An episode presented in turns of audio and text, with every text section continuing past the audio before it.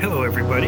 This is Jeff McMaster from LeadershipEzra.com, and you are listening to the Leadership Ezra podcast, where we connect biblical truth with wisdom and apply it to the practice of leadership.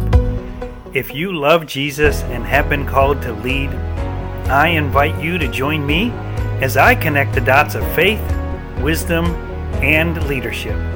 And if you want to dive deeper into this subject, order a copy of my latest book, Leadership Ezra, now available on Amazon.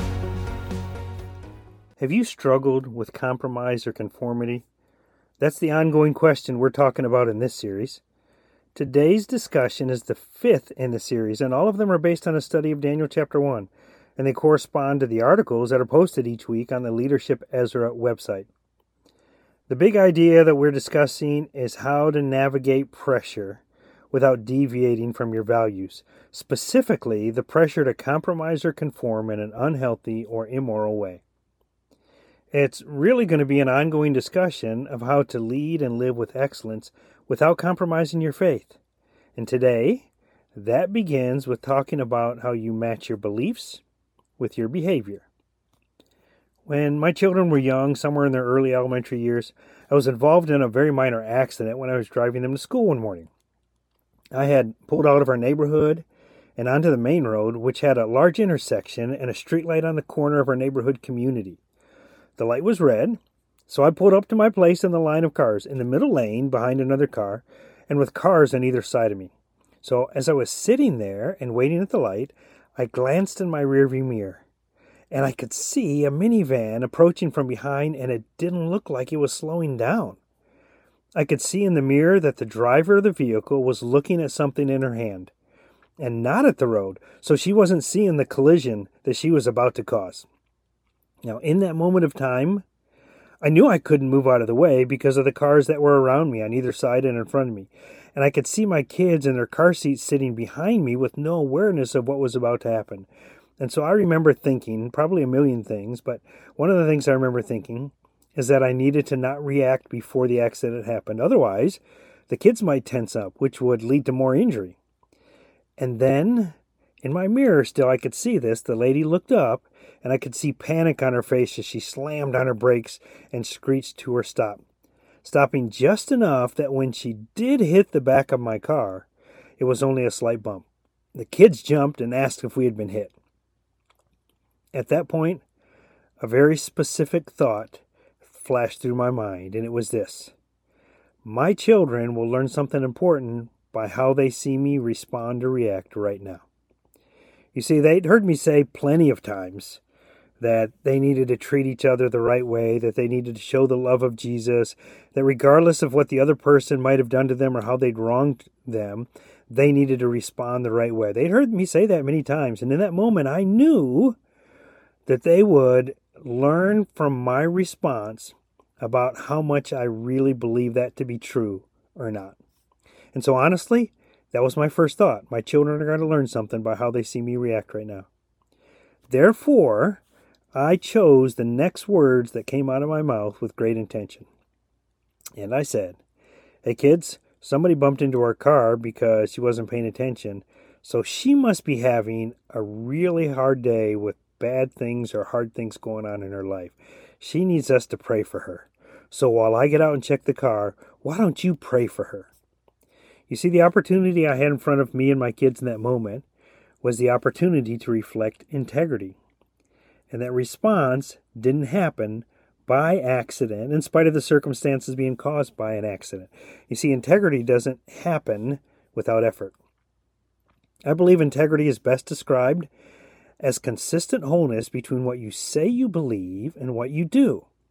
And that's something you choose to do on purpose, repeatedly and consistently over time until it becomes part of who you are.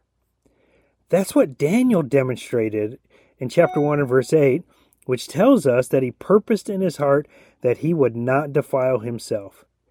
In this situation, he knew what he believed, and he made a conscious decision and commitment to ensure that the next actions that he would demonstrate would match with what he knew he believed to be true. Daniel determined to show behavior that would be consistent with his beliefs. So, what we need to understand is that people are going to judge our character and specifically our integrity by how we live out our convictions and our stated values. I once shared the gospel of Jesus Christ with a successful businessman who was a moral person, both with his business and with his family, but he was not a Christian. When I pressed him uh, on the gospel, he responded by telling me that he knew a lot of people in the business world who said they were Christians. But he watched them be unfaithful to his wife, use profanity, uh, make unethical business decisions, and, and said so. If they were supposed to be Christians and he was more moral than they were, then why would he want to have what they were offering? A lack of integrity on their part, you see, had impacted his willingness to even hear the message. Here's what you need to take away it doesn't matter whether you think someone can see you or not, really. Integrity is a character trait.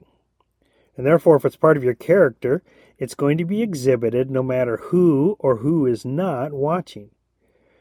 Because if you don't have integrity when no one sees, you won't have integrity when people are watching either. So forget about whether or not anyone will see. Instead, be like Daniel and purpose in your heart to not defile yourself. Make the conscious and intentional choice to act in obedience to God and His Word with a visible consistency between what you say you believe and how you act in any circumstance. Choose to live with integrity. The bottom line is that your ability to refuse to compromise in the face of pressure is directly tied to your commitment to consistently match your behavior with your beliefs. And that, my friend, doesn't happen on accident. Well, thank you, everybody. Again, this is Jeff McMaster, and you have been listening to the Leadership Ezra podcast where we connect biblical truth with wisdom and apply it to the practice of leadership. Come back next time to hear me once again connect these dots of faith, wisdom, and leadership. And don't forget to order a copy of my book, Leadership Ezra, available on Amazon. Thank you and goodbye.